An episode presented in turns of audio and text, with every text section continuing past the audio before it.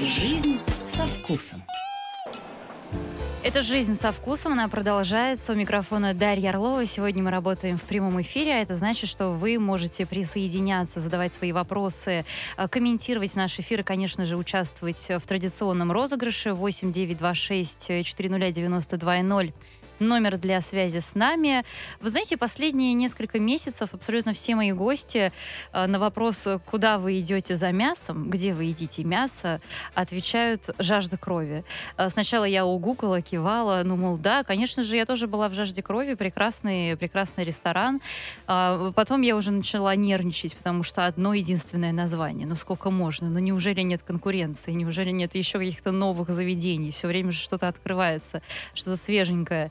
И я уже в какой-то момент начала раздражаться и кричать буквально на своих гостей, ну назовите что-нибудь еще, назовите еще какое-нибудь название, озвучьте.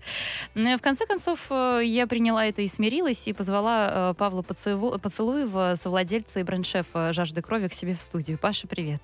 Всем привет. Это замечательный пятничный вечер мы проведем вместе, и спасибо большое за приглашение. С большим удовольствием проведем его вместе. Э, будет у нас подарок сегодня абсолютно уникальный. Паша буквально вот снял с себя шефский фартук, весь в крови, как он мне сказал за эфиром. Нет, конечно, уже все э, выстирали, все в порядке, не переживайте. Ни одно животное не пострадало. Э, но мы сегодня подарим вам его, победителю нашего розыгрыша. Чуть попозже определимся с вопросом. Паша, расскажите мне, пожалуйста, историю создания этого уникального заведения жажда крови? Вот прям вот с самого начала, как все начиналось? А, хороший вопрос. На самом деле я познакомился с Игорем Журавлевым, с моим партнером. Этот а, проект, он принадлежит отчасти кофемании. И, безусловно, я не думаю, что у меня будет ресторан. То есть я мясом занимаюсь достаточно давно, порядка 10 лет. Хотя, наверное, соотношение всей жизни, конечно, только начало. Я недавно смотрел один ролик с, я, с японским шефом, который готовит суши. И его спросили, а когда вы поняли, что вы достигли того самого мастерства? Он сказал, спустя 40 лет. И я понимаю, что мясом я занимаюсь 10 лет, но я уже несколько раз поменял свое отношение к тому, когда нужно солить стейк. Сам вот этот, э, знаете, мой самый любимый вопрос, Павел, а расскажите все-таки, как жарить стейк? Да-да-да.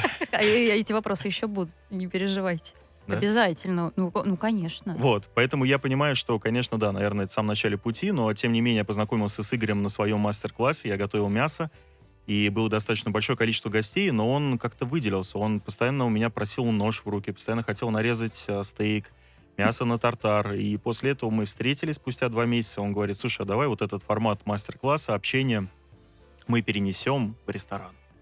И э, мне кажется, такого проекта в Москве сейчас нет, потому что все рестораны, как правило, московские, это те проекты, которые, ну, либо не то, что прячут шефа, но шеф не всегда выходит в зал и не всегда рассказывает, особенно про мясо. Ну, сейчас все поменялось. Сейчас да. Сейчас да. Нашему ресторану два года восемь месяцев, и я помню, что вот именно в то время э, такого нового мясного ресторана в Москве именно не было, потому что открываются рестораны, наверное, разных кухонь, но вот та эпоха, которая была стейкхаусов, э, это, наверное, можно, да, назвать эти рестораны? Конечно. Но это... вы имеете в виду Гудман? Да, ну, наверное, Гудман. Многие с него начинали, с Михаила Зельмана, того человека, который привнес очень много в эту культуру.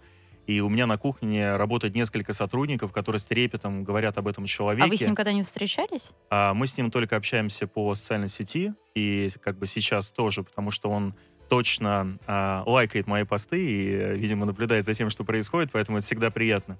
А я Правда, всегда... вряд ли посетит в ближайшее время. Ну, увы, да.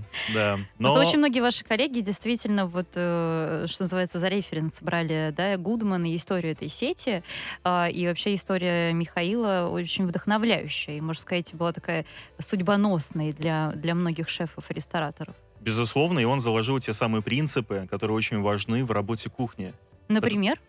А, ну, это правильное отношение к продукту, это копнуть чуть глубже, потому что для многих из нас а, стейк это, ну, возможно, слово там из четырех а, букв, из четырех, да, а, которые, соответственно, а, говорит себе о том, что это будет мягкий кусок говядины. Но когда мы хотим понять, а, почему он становится мягкий, как правильно относиться к жарке этого продукта, ведь тот человек, кто жарит стейки, у него щипцы должны быть продолжение его рук, и он всегда должен в голове выстраивать те самые формулы, которые позволяет ему правильно его приготовить. Поэтому здесь как раз вот Михаил большой молодец, и я всегда, всегда говорю за это спасибо, потому что часть ребят сейчас работает у меня, его, М. а, на кухне. Поэтому а, ресторан «Жажду крови» — это действительно, наверное, чуть больше, чем про мясо. Это скорее про философию, про философию изучения этого мяса. Мясо как искусство. Это наш такой слоган, который не так давно появился, потому что а, я, наверное, сейчас его расшифрую, потому что многие а, боятся а, услышать это, но тем не менее мы настолько сейчас уверены в том, что мы делаем, что я могу смело сказать, что мясо как искусство в нашем направлении, это значит, что это не просто стейки, которые мы купили где-то у поставщика, а мы их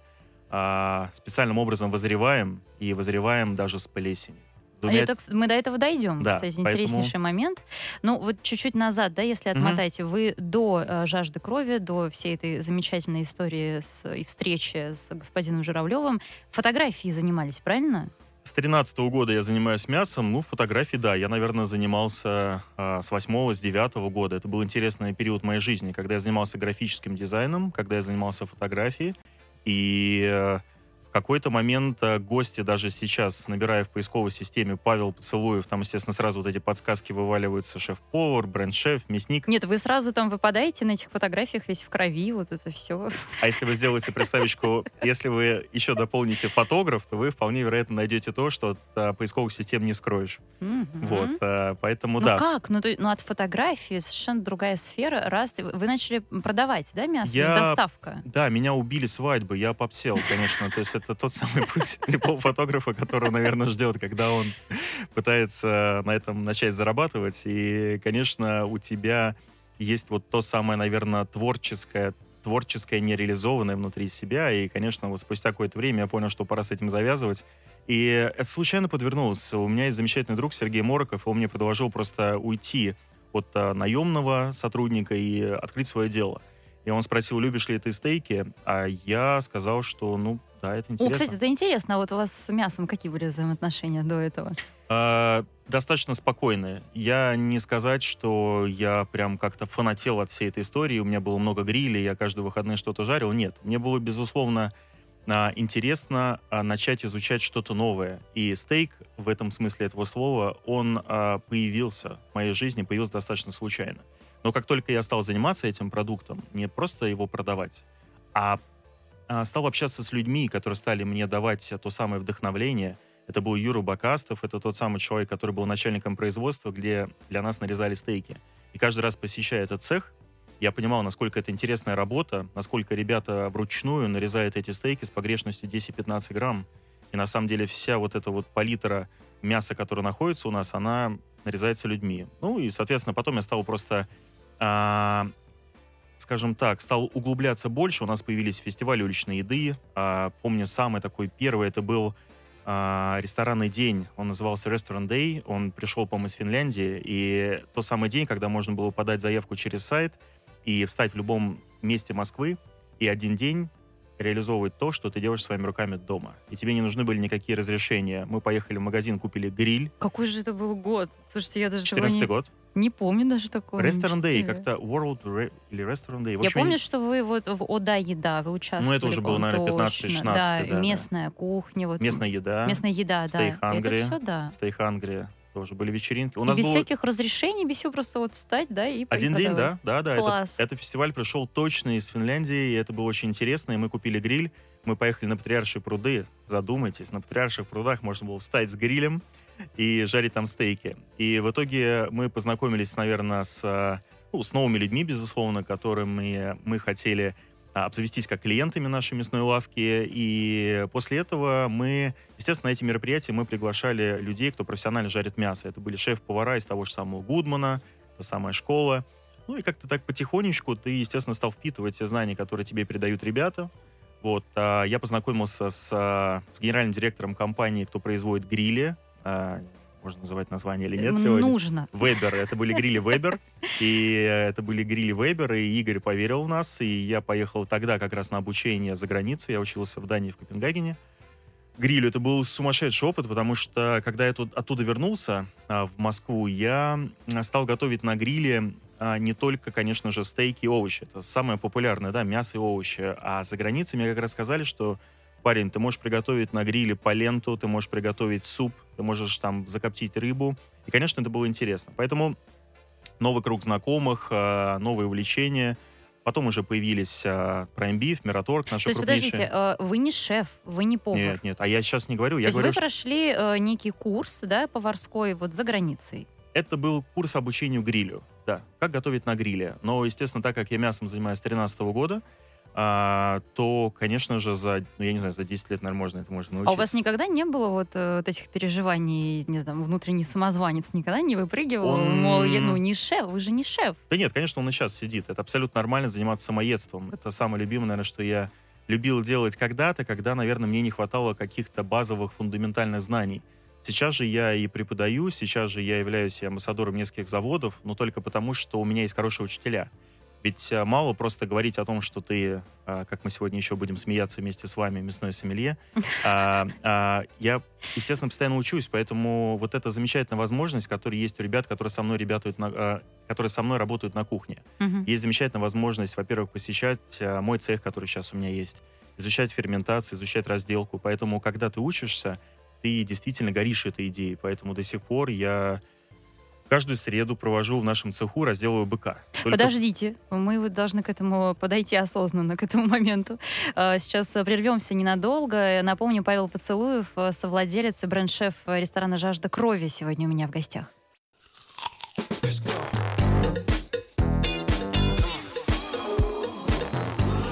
Жизнь со вкусом. Павел Поцелуев, э, совладелец, э, бренд-шеф э, ресторана «Жажда крови», наконец, в моей студии. Мы придумали вопрос розыгрыша. Хотим у вас узнать, ну, угадаете вы или нет, какой у Павла любимый стейк. А потом дадим подсказку. А не будем. А, хорошо.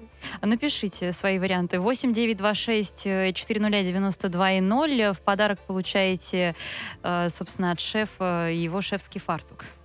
Уникальный подарок. Правда, у меня ничего подобного никогда не разыгрывали. Пишите. Если, кстати, у вас есть вопросы к Павлу, а, я вот вижу, что, кстати, они приходят, э, обязательно ответим. Про жажду крови. Значит, вот э, вам господин Журавлев, основатель кофемании, предложил открыть ресторан. И вы сказали уже, что частично ресторан принадлежит кофемании. Что значит частично? Это наш совместный э, ресторан-проект. До этого там был проект, который назывался Чипсайд. Это была бургерная кофемания. Поэтому мы Очень безусловно... классный, кстати, был. Да, он а, был пять лет, э, по-моему, да, чипсайт.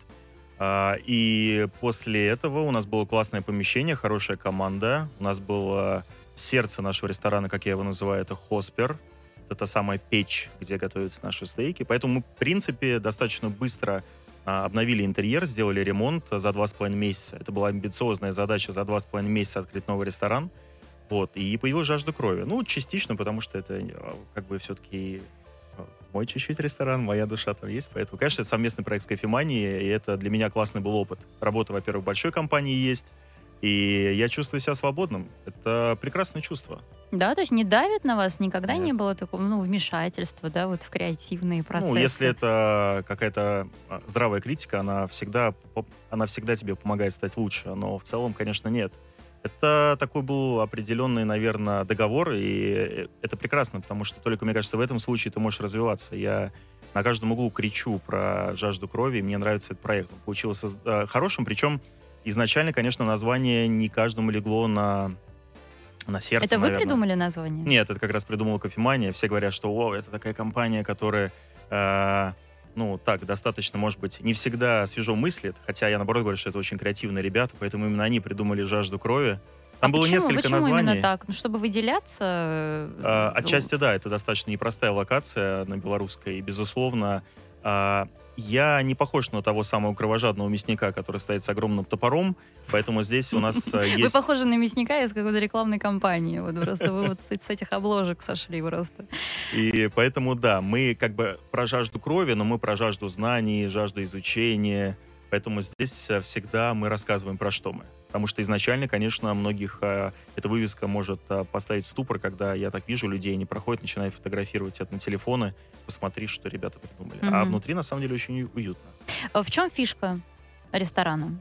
Вот зачем к вам идти? Что получает человек, который э, приходит в жажду крови? Чем вы отличаетесь от э, любого другого стейкхауса? Безусловно, можно сказать, что это очень концептуальный проект. А Я никогда не говорю, что кто-то хуже, кто-то лучше. Действительно, у всех своя концепция. Кто-то просто жарит прекрасно стейки. А у нас же есть а, достаточно такой большой цех, а, и в этом цеху мы очень правильно разделываем мясо в американской, во французской методике, и это мясо возреваем. Поэтому, если ты хочешь прийти в ресторан и попробовать не просто стейк рибай, самый популярный, наверное, да, стейк в мире, а попробовать рибай влажного созревания, сухого созревания, созревания 20, 40 или там 200 дней, это точно к нам. Поэтому мы всегда даем какой-то новый вкус и меняем представление об этом вкусе, о продукте. Поэтому многие понимают, что приходя к нам, они получат не просто а, ужин, они получат скорее такой большой экскурс в этот ужин и получат тот продукт, который, естественно, они не могут попробовать ни в каком другом ресторане, потому что мой цех, он а, выполняет работу ну, на меня, для меня. И вот те самые процессы возревания с плесенью Рокфор Камамбер, о которых я сегодня расскажу, они, безусловно, дают мясу аромат хамона, а, вот это клише э, хамон лесного ореха, сыра, и это очень необычно. Поэтому здесь вот точно какие-то новые ощущения.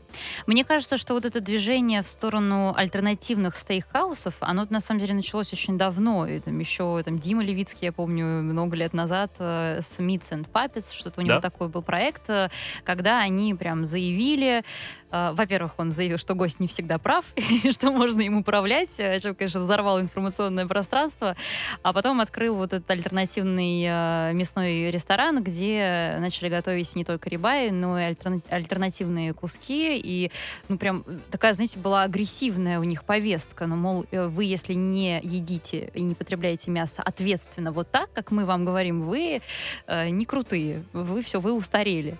Э, и э, я не знаю, насколько это сработало или не сработало, и сегодня, там, спустя столько лет, мне удивительно слышать э, все те же самые слова, и мы как будто бы до сих пор еще к этому не повернулись. Почему? Ну, почему в Москве это все-таки не нашло вот такое массовое продолжение? Это очень э, долгая работа, ты должен рассказывать про это. Это просветительская работа. Ведь, То есть мы все равно рибай едим?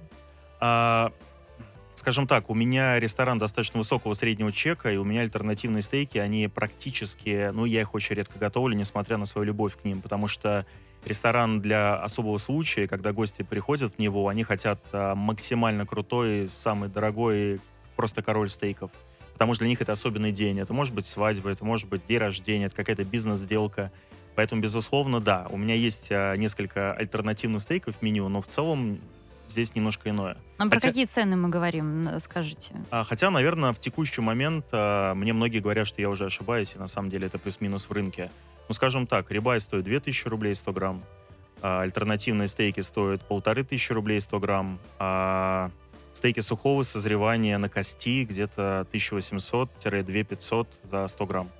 Ну, то есть большой, там, условно, такой стейк. Большой э, стейк будет стоить где-то 18-20 тысяч рублей. О, прекрасно. Это, ну, а, я как раз рассказываю, какая большая работа стоит над тем, чтобы этот стейк столько стоил. Безусловно, это не просто цена, которая ничем не подкреплена. Нет, у меня есть замечательный друг и партнер Грант Зазулинский, который как раз, а, у нас с ним есть цех. И Грант, он очень долго жил а, за границей, и, безусловно, он эту культуру сюда привез, как правильно обращаться с мясом. Поэтому, безусловно, все те эксперименты, которые у нас проходят, они проходят не просто так, они проходят с точки зрения изучения мяса, и мы даем тот самый вкус, который умеем контролировать. Мы не задаем себе вопросы, почему оно мягкое сегодня или почему оно жесткое. Это Так, давайте подробнее. Вот вы уже несколько раз сказали про созревшее, вызревшее Да, мясо, да. а, вот ликбез, да, э, обывательский. Что это значит? Рассказывайте про это. Вообще, э, я думаю, что вы меня спросите как раз секрет идеального стейка, и я слушал сейчас заставку, и у вас там э, есть укус яблока. Э, Вот- Да, Вот, самое главное, чтобы стейк, конечно, не был такой крепкий. Он должен быть... чтобы он не хрустел, как яблоко. Да, он не, Хороший лайфхак. он не должен быть да, волданом. Да, волданом. Если вы ешьте стейк, он хрустит, что-то пошло не так.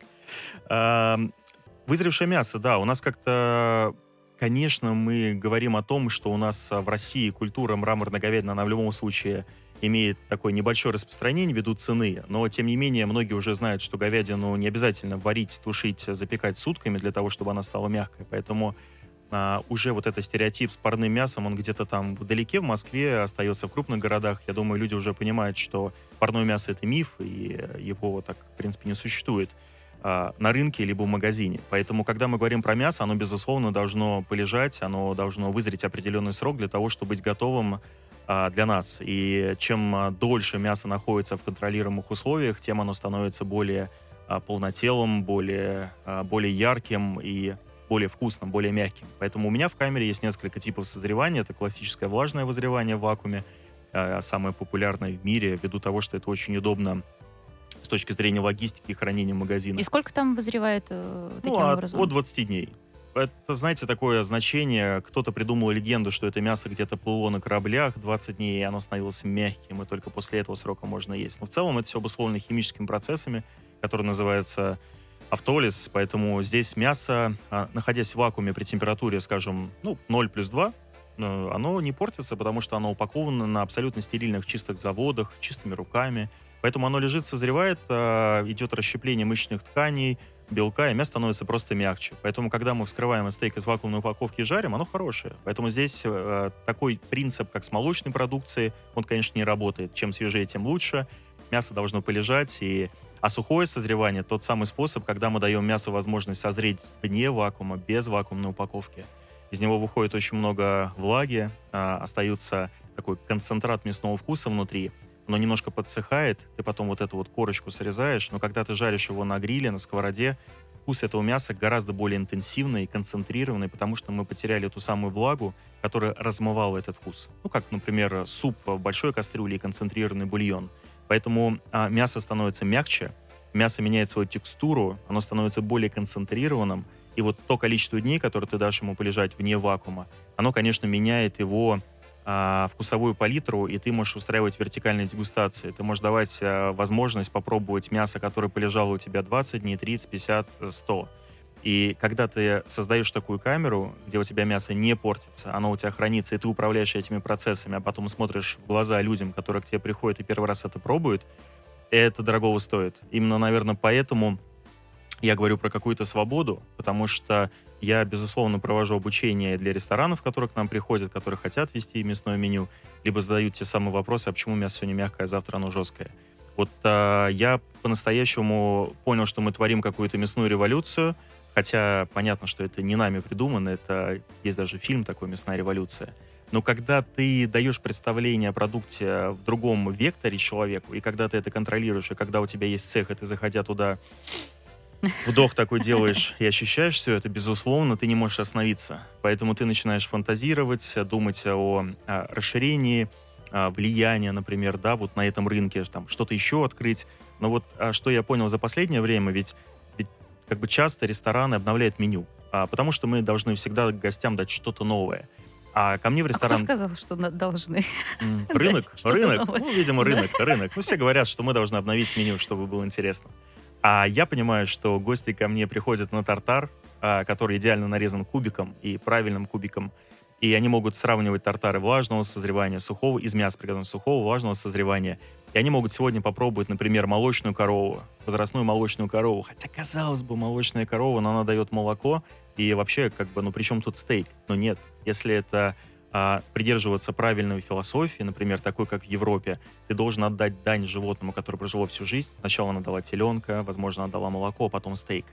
И это мясо может быть очень вкусным, и тебе будет плюс в карму. Как говорят мои друзья из Санкт-Петербурга, если ты берешь, а, вот проходишь этот путь, не гонишься за масс-маркетом, а пытаешься жить в этом во всем. У тебя получается, поэтому, когда гости пробуют молочную корову восьмилетнюю, например, как говорят в Испании, ваха-вьеха, старая корова, возрастная корова, попробовать стейк из бычка, шароле, лимузина, абрак, бельгийская голубая ангус, и ты можешь сравнивать то мясо, а, те теруары, текстуры, которые у тебя есть. Вот именно в моем понимании это значит обновить меню ресторана мясного.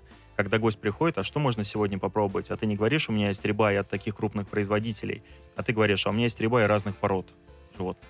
Mm-hmm. Это очень круто. Ну, например, как сейчас говорят, рибай из свинины, да? А, ведь у нас нет такой терминологии рибай из свинины. А, у нас там говорят, а, ну, карбонат, да, и прочие вещи. Хотя, если задуматься, у каждого животного плюс-минус есть рибай. У, у ягненка, просто он очень маленький. Но это очень круто, когда ты начинаешь с этим работать. Поэтому я гостям всегда дарю новые эмоции, исходя из количества дней возревания. Поэтому я не говорю, что я шеф-повар, который придумывает новые блюда. Нет, у меня замечательный талантливый шеф-повар, его зовут Алексей Цой.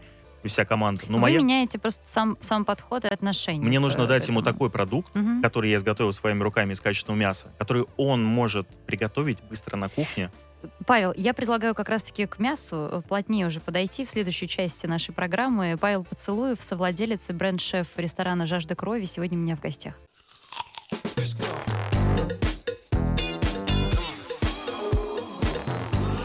Жизнь со вкусом. Мы продолжаем. Сегодня у меня в гостях э, совладелец и бренд-шеф ресторана «Жажда крови» Павел Поцелуев. Э, У нас тут много вариантов, но э, почему-то все думают, что томагавка ва- ваш любимый стейк, Павел. Томагавк. Просто, название, видимо, всех веселит. Да, сегодня в розыгрыше просим вас угадать название любимого стейка Павла Поцелуева. Пишите свои варианты, можете, кстати, свои вопросы тоже задавайте на этот же номер 8926 400 92 0. Это не томагавк. Томагавка это очень дорого для меня. А вы э, ежедневно э, мясо употребляете, Павел? Э, Нет, не ежедневно, и все-таки советую придерживаться здравого смысла и делать все-таки это там два раза в неделю. Ну, это красное мясо, оно еще мраморное, не нужно есть его каждый день. Мгм. Вот эти все истории с э, вегетарианцами, э, тренд на растительное мясо, что вы вообще по поводу всех этих людей думаете? Они иногда приходят ко мне в жажду крови, Да. а, потому что у меня достаточно большое меню, и там есть а, действительно большой раздел овощи. И для меня овощи — это действительно целая концепция. Вот с Алексеем Цоем мы его придумали. Мы готовим от лука-порея до всем банальной цветной капусты, как все это в Москве готовят. Но а, надо понимать, что... Ну, а, если человек хочет сильную прожарку, ему нужно просто рассказать, а, что бывает еще в этой жизни. И потихонечку, может быть, подвести его к той самой цели, чтобы он попробовал чуть слабее прожарку и все равно приготовить для него этот стейк. Поэтому, когда приходят вегетарианцы, мы мило общаемся, и я всегда уважаю каждую точку зрения. Это его точка зрения, он ей живет. А Если ему это комфортно в этой жизни, ну дай бог. А вы в свой путь. растительное мясо верите? Ну, же А. нет вот этого куска, да, сейчас, который бы визуализировался таким образом, но все в таком виде фарша, но тем не менее, вот Мгм. есть уже крупные производители. Сейчас серьезные дегустации проходят, большие бренды это все Я поддерживают. пробовал это мясо, безусловно. Мне, а, мне не совсем понятен подход именно моей а, в проекции такой. Я понимаю, что, возможно, это наше будущее, но здесь очень много маркетологов, которые, как правило, тебе дают какие-то навязчивые идеи.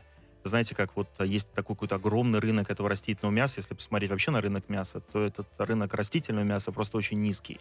И понятно, что я про вкус. И я хочу, чтобы моя дочь, а, когда выросла, она знала, какое бывает мясо. Это может показаться прям такой сильным заявлением, но, безусловно, когда я а, занимаюсь мясом, а, проектом «Жажду крови», в целом кофемании, либо своим цехом, у меня есть навязчивая идея для того, чтобы рассказать своему ребенку, чтобы он через 20 лет понимал, какое бывает мясо, потому что оно, скорее всего, на полках будет все одинаковое.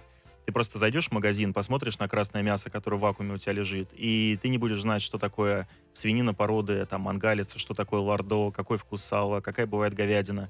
Поэтому, занимаясь этим сейчас, мне очень интересно рассказывать про настоящее мясо, потому что мы уходим в какую-то индустриализацию, в какую-то пластиковость, говоря о том, что мяса не хватит на всех, и мы должны создать искусственное, чтобы всех накормить. Ну, как бы, come on, это точно не про меня. Я за живой продукт, и мне гораздо а, важнее, чтобы а, сейчас на нашем рынке было просто мясо правильное, оно не было там а, с большим количеством каких-то антибиотиков, да, там, или чем-то накачано. Я как раз за здоровое мясо и продукт, и за анализ этого продукта. Именно поэтому я этим занимаюсь. Поэтому я прекрасно отношусь а, ко всему новому, если оно имеет какой-то смысл. Вот а, пока для меня то, чем я занимаюсь, имеет гораздо больше смысл, поэтому точно уходить а, из этой концепции не буду.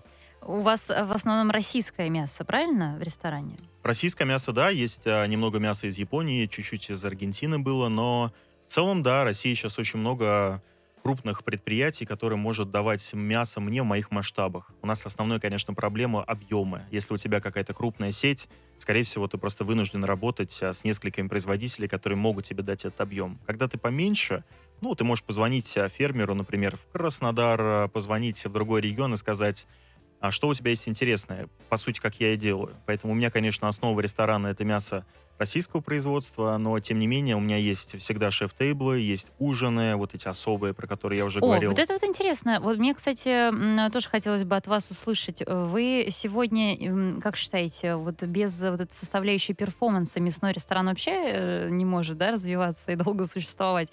Можно же вспомнить вот этого человека с э, неблагозвучной фамилией Нусрет. Мгм. А, У него Дубай, ну там еще куча всяких э, ресторанов по всему миру. А, Известен он, я напомню, слушателям, слю- слушателям э, вот этим своим стилем посыпать э, соль на свой стейк, только что ра- разделанный. Это ведь обязательная часть сейчас мясного ресторана? Вот это шоу, вот это вот ва- вау-эффект. Обязательно должен быть какой-то огромный шеф-стейбл, вы там что-то должны изображать, что-то показывать. Вот просто пожарить мясо-то и подать его и съесть. Нет, уже так не работает. Это такая вторая шутка за вечер. Павел, а вы солите через локоть? А, Я сегодня, кстати, посмотрю, какие у вас есть после А я- эфира А я буду ждать. фишки. Да, мы сегодня с Дарьей едем жажду вечером. Да, А, мне, мне сегодня хочется, правда, попробовать э, эти тартары, потому что вот тартар у вас я не пробовала. Сегодня я прям готовилась к эфиру и понимала, что уже схожу с ума. Надо прям еле, еле дождусь окончания. А, Я такой, конечно, больше, наверное, а, нордик, то есть я чуть более такой спокоен, и я, а, ну, сложно представить меня, когда я стою перед гостями и солю мясо через локоть. Безусловно, нет, это не моя культура, поэтому мы всегда показываем мясо, как оно есть, мы рассказываем про это мясо, но ограничиваемся, наверное, скорее просто вкусом этого мяса. То есть э, никакого шоу у нас в ресторане нет. Мы не посыпаем там солью, мы не зажигаем огонь, чтобы все горело, не поливаем воду жидкий азот, вот э, как бы сухой лед, чтобы всего этого не было. Не, мне кажется, это излишне. Самое главное сконцентрироваться на продукте. Потому что в нашем случае, если даже закрыть глаза и дать человеку попробовать, не нужно ему рассказывать э, две минуты про то, что это какое-то мясо, которое где-то там росло, и мы его привезли и сделали. Я как раз а, люблю эти все истории, вполне вероятно, но когда за ними есть действительно работа.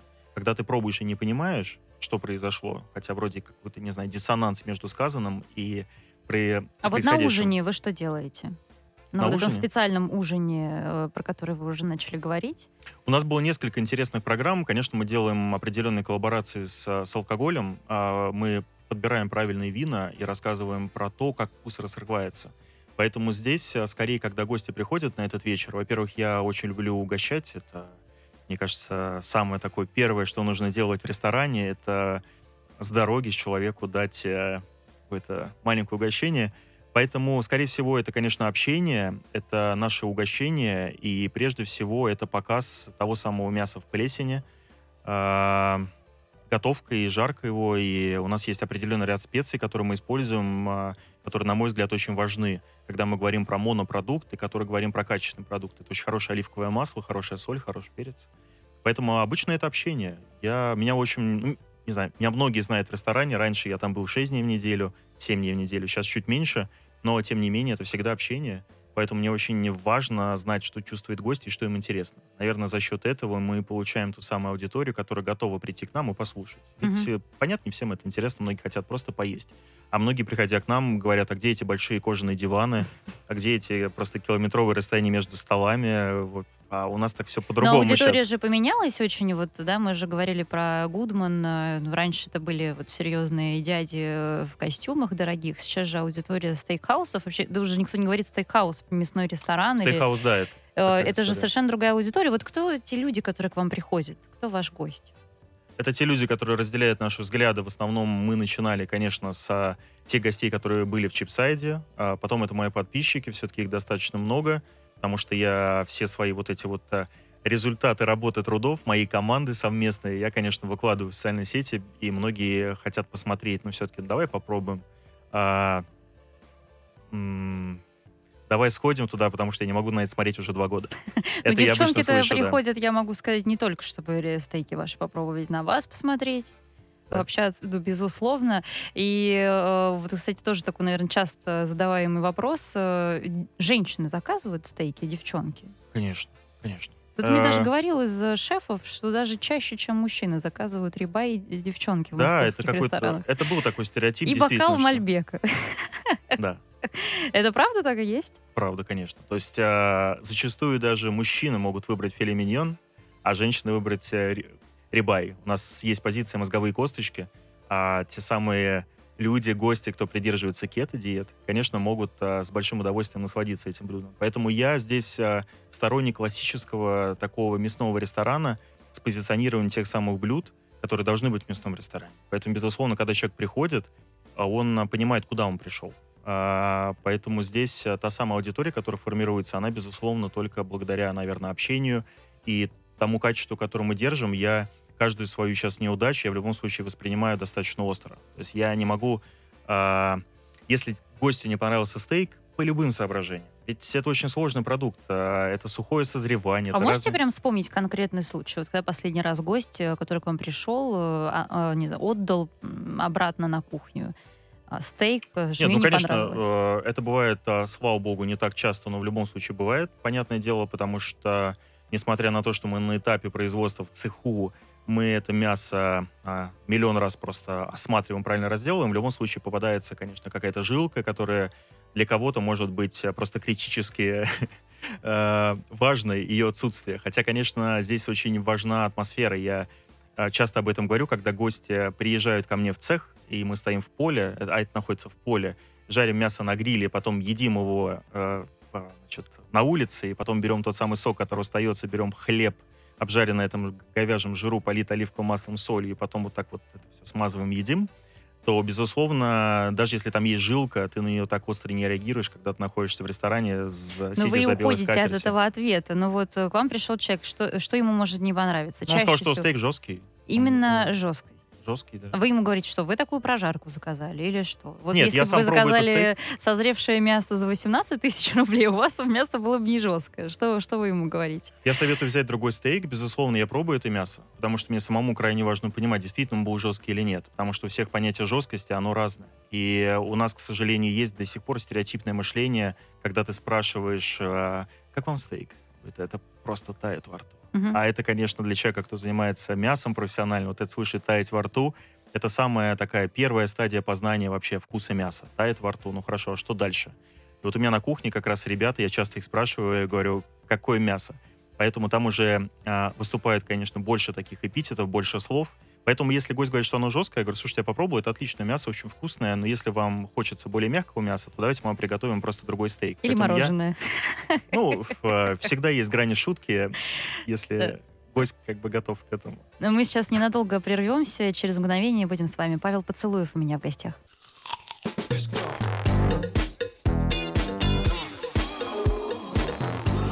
Жизнь со вкусом. Ну что ж, мы продолжаем. Э, э, Давайте сразу же подведем итоги розыгрыша, чтобы не забыть э, под занавес. Вот слушатель, а может быть это слушательница без подписи, к сожалению, на 6745 заканчивается ваш номер. Угадала. Стейк мясника ваш любимый.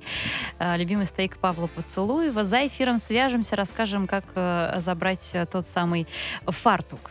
Вот я хотела еще спросить у вас про вот это вызревшее мясо и э, знаменитые ваши э, куски с ароматами хамона, что там есть еще? Лесного ореха, да, хамона, сыра. это все как? Это бактерии, да, вы как-то подсаживаете? Это грибы, да, грибы, которые растут. Это плесень, раквор камамбер, как мы ее называем. Она схожа с этой плесенью, она имеет схожие вкусовые свойства.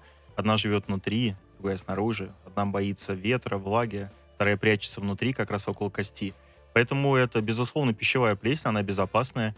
Все-таки ресторан уже давно на рынке, мы этим занимаемся много лет, поэтому мы сдаем это мясо на анализ. А, У нас есть заключение, мы сдаем это раз в три месяца. Ну и, конечно, мы бы этим не занимались, если бы не были уверены в его безопасности. Мы бы не готовили его в ресторане. Поэтому это пищевая плесень, которую было сложно а, культивировать при такой низкой температуре ноль. Я думаю, наши слушатели, кто в этом разбирается, понимают, что плесень, она активно растет при более высоких температурах, а, и можно даже сравнить это с грибами, когда мы идем в лес летом после дождя, то как раз грибы появляются, когда на улице там 16-18, они не появляются, когда ноль.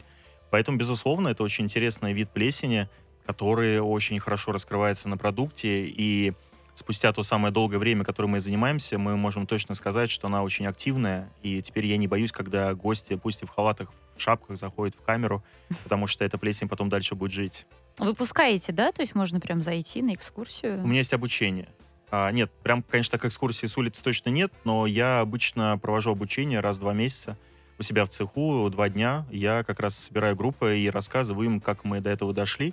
а, какие у нас бывают очень острые ножи, и вообще, как э, эти стейки рождаются. Поэтому, безусловно, это не только для тех людей, кто хочет а, потом применить это на практике в ресторане. Нет, это просто любители барбекю, кто этим всем интересуется. Мгм. Вот Анна, а, победительница наша, просит вас расписаться на фартуке. Там есть э, А, ваша если вы подпись? мне дадите э, какой-нибудь маркер, с удовольствием это сделаю. Хорошо, после эфира обязательно это сделаем, Анна. Не переживайте. Давайте, вот как выбрать мясо, вы нам расскажете, как профессионал, для э, приготовления стейка. 10 лет назад, конечно, я бы ответил, наверное, как-то более легко. Сейчас, вот- уже тяжело. А, сейчас же начинаешь думать, с чего же начать? Как все говорят, нужно найти своего мясника. Вопрос, где его, конечно, О, найти. это да. Где его найти?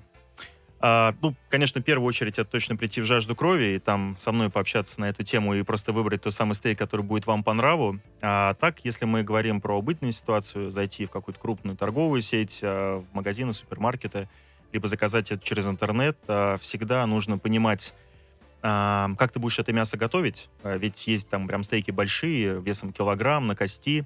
Они хоть и редко представлены в магазине, но тем не менее. Вот, наверное, к ним нужно чуть больше отношения и подхода. Скорее всего, это, это приготовление на гриле. Дома на сковороде замечательно можно пожарить стейк весом грамм 300.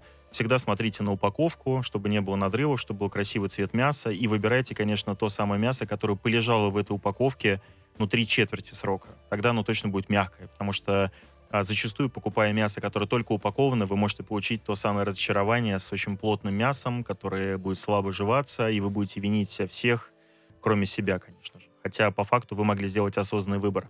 Производители в таком большом темпе, все-таки это такой очень высокий ритм производства мяса, не всегда успевают его у себя возревать, поэтому лучше покупать его когда оно немного полежало, а зачастую даже на него скидки бывают. Значит, так зайдешь в магазин, смотришь, так, 40%, думаешь, воу, а оно может быть классное, еще и мягкое, поэтому здесь... Хотя, наоборот, это мясо должно стоить дороже, Да. но есть определенные законы рынка. Поэтому я всегда советую вам а, начать с самых классических стейков, а, чтобы понять а, их вкус, а потом уже идти в альтернативу, потому что она гораздо более сложная. Она в первую очередь может показаться тебе действительно где-то более очень, ну, такой м, жесткой, жестковатой, где-то очень яркой по вкусу. Поэтому Рибай Нью-Йорк, начните с этого. Производителей сейчас достаточно большое количество, поэтому здесь сложно точно сказать, э, что именно. В домашних условиях как готовить? Вот если нет, э, нужна ли какая-то специальная сковорода? Ну, помните, какой-то, в какой-то момент был вот этот бум, и это был самый популярный подарок. Вот гриль-сковородка ребристая. Э, Сейчас уже все как-то подуспокоились немножко с Самое, этим. самое главное, когда дома готовишь стейки, иметь очень большое широкое окно, которое открыть можно. Да-да-да, сразу. Это причем. сразу, да, вот прям заранее открываешь его. Детей закрыть где-нибудь на ключ подальше, да, и готовить стейки. Ну, Какая бы, да, у тебя крутая вычка была, вряд ли она справится. А, дома нужно иметь действительно хорошую сковороду. А, хороший стейк а, любит хорошую сковороду, это правда. Хотя самое главное это хороший стейк. Какой бы он, какая бы хорошая сковорода ни была и термометр у тебя, но в любом случае качество исходного продукта очень важно. Поэтому, если у вас есть бабушкина вот эта чугунная сковорода с большим количеством жира на ней, которую не мыли или мыли слабо, это прекрасный вариант.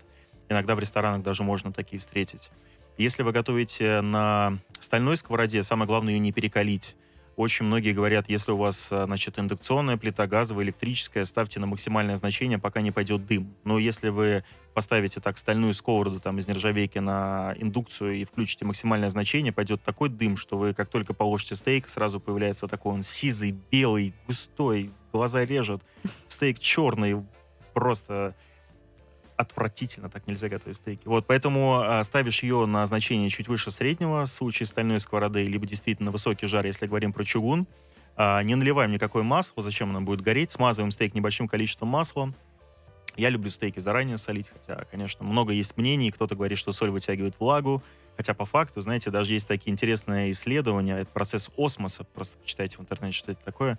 И соль вытягивает влагу, но влага потом входит обратно. Поэтому многие барбекю-мастера советуют солить стейк за 55 минут до того, как ты начинаешь готовить, потому что именно это время необходимо процессу осмоса, чтобы соль впиталась обратно. И у тебя он подсыхает снаружи, и корочка такая более плотная, получится более хрустящая. Поэтому... А он в это время просто лежит, отдыхает, да, где-нибудь? Да, но я не советую стейки доставать как раз из холодильника и согревать их до комнатной температуры. Да-да, я тоже раньше так всем советовал, а сейчас понимаю, что свойство жира меняется. Когда ты достаешь стейк из холодильника, и жир холодный, когда ты жаришь его и ешь потом, он, знаете, более такой структурированный, более приятный. Когда стейк лежит э, дома два часа на кухне, отдыхает, заветривается, у него жир уже начинает плыть, Мгм. немного окисляется, и когда ты жаришь его, у него после вкус совершенно другой. Он, он более такой противный, что ли. И вот это правило, достаньте стейк за 20 минут с холодильника, пусть он нагреется до комнатной температуры. Думаешь, господи, в холодильнике плюс 4, 20 минут, плюс 25, да что за ерунда, кто это придумал? Не может быть такого физически, поэтому достали стейк из э, холодильника, посолили, дали ему полежать 5-10 минут, э, смазали небольшим количеством масла, которое выдерживает высокую температуру горения. Кто-то использует оливковое рафинированное, кто-то виноградные косточки, кто-то говорит авокадо, кто-то а, очень много этого масла. И потом мы жарим его на каждой стороне примерно по полторы минуты, пока не образовалась корочка. А потом, как а, советовал нам Хестон Блюменталь, очень известный повар, переворачивать его каждые 10-15 секунд, чтобы температура равномерно распределялась со всех сторон. Чтобы корочка не переходила, чтобы она не становилась более грубая. В конце можно бросить немного сливочного масла, если у вас стальная сковорода, и полить ложкой обильно, как любят французы. Знаете, как такой рецепт, а, как они любят картофельное пюре Мгм. готовить. Один килограмм картошки и 200 грамм масла сливочного. Так и Поэтому здесь. французская кухня величайшая. Один стейк и 100 грамм масла сливочного туда, да. Подождите, а вот многие же кладут просто уже на готовый стейк, ты выложил, выложил его там на деревянную досочку, да, э, и э, сверху масло сливочное и в фольгу его завернул, запаковал. Фигня все это? Это как поехать на дачу, приготовить шашлык и положить его в кастрюлю. Классика такая вообще. И лука немножко. Да, да, да. А А потом пропаренное мясо получается. Правильная подача стейка все-таки. Когда ты кладешь сливочное масло сверху, оно тает. Но если у тебя, конечно, заранее приготовлено какое-то ароматное масло, окей. Но когда ты масло кладешь на сковороду и поливаешь ложкой, оно успевает немного подгореть, у него появляется тот самый вкус ореха, ореховый, как готовят а, ру, там заправку. У него ореховый такой вкус, поэтому, безусловно, нет. Можно делать это на сковороде, потом кладете стейк на любую поверхность, которая теплая, чтобы просто он не остыл. Хотя мы в ресторане кладем на специальную решетку для того, чтобы он не прел, потому что если он лежит а, на какой-то поверхности, вот это снизу у него корочка все-таки немножко размягчается и больше пропаривается. Поэтому я люблю либо ставить на ребро, если у нас большой стейк на кости, либо класть на решетку.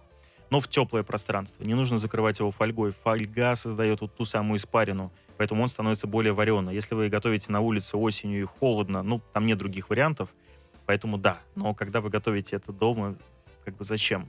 Поэтому дали ему полежать 2-3 минутки, чтобы сок распределился. Понятно, что 2-3 минутки это для стейка небольшого размера. Если он был большой, ну, как курица, например, целая, конечно, ей 2-3 минуты будет мало. Ей нужно полежать минут 15-20.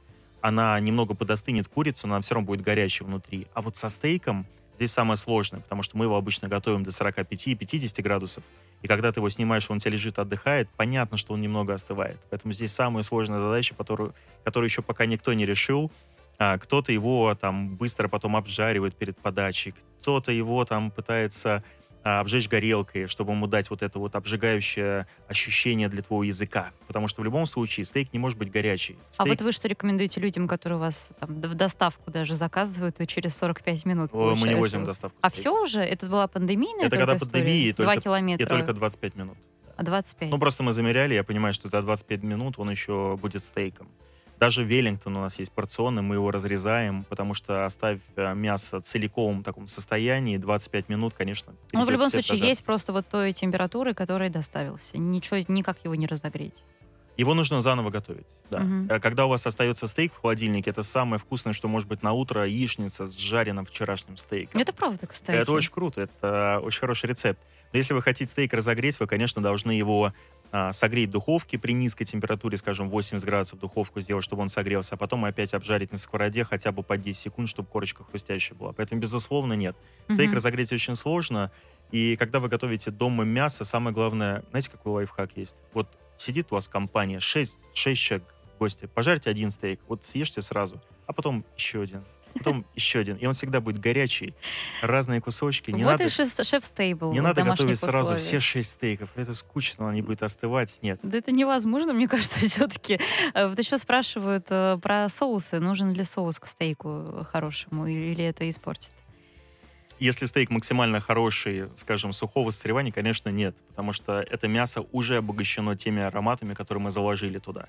Соль, перец, оливковое масло, сливочное масло. Все по-разному. Знаете, я вот итальянцы очень любят поливать оливковым маслом мясо, а французы, конечно, сливочное масло. Шотландцы делают э, соус виски. Совершенно фантастический. Я, кстати, ни разу в Москве так и не нашла. Мне добавляли виски, там мы пытались с шефом э, Его найти, в- да, рецептами как-то своими. Не, не то. Если Мгм. мы говорим про ординарный стейк, который стоит недорого, мясо куплено на рынке, либо от производителя, но оно дешевое, можно, конечно, приготовить перечный соус, самый классический, который у нас есть. Но я всегда говорю, ребят, начните просто с хорошей соли и перца. Наверняка дома у вас есть какая-то пищевая иодированная соль, про которую надо вообще забыть, когда мы говорим про мясо. Морская соль, хлопьями, очень много сейчас ее в разном магазине по разной цене, и хороший перец. Не покупайте перец в пакетиках, уже измельченный, который вот эта пыль, это вообще не имеет ничего общего со стейком. Попробуйте выбрать хорошую соль и перец, приготовьте стейк, и вы поймете, что это вообще другое чувство. Друзья, Павел Поцелуев, совладелец и бренд-шеф ресторана «Жажда крови». Спасибо, Паш, большое. Дарья, поехали в жажду. Всем пока-пока.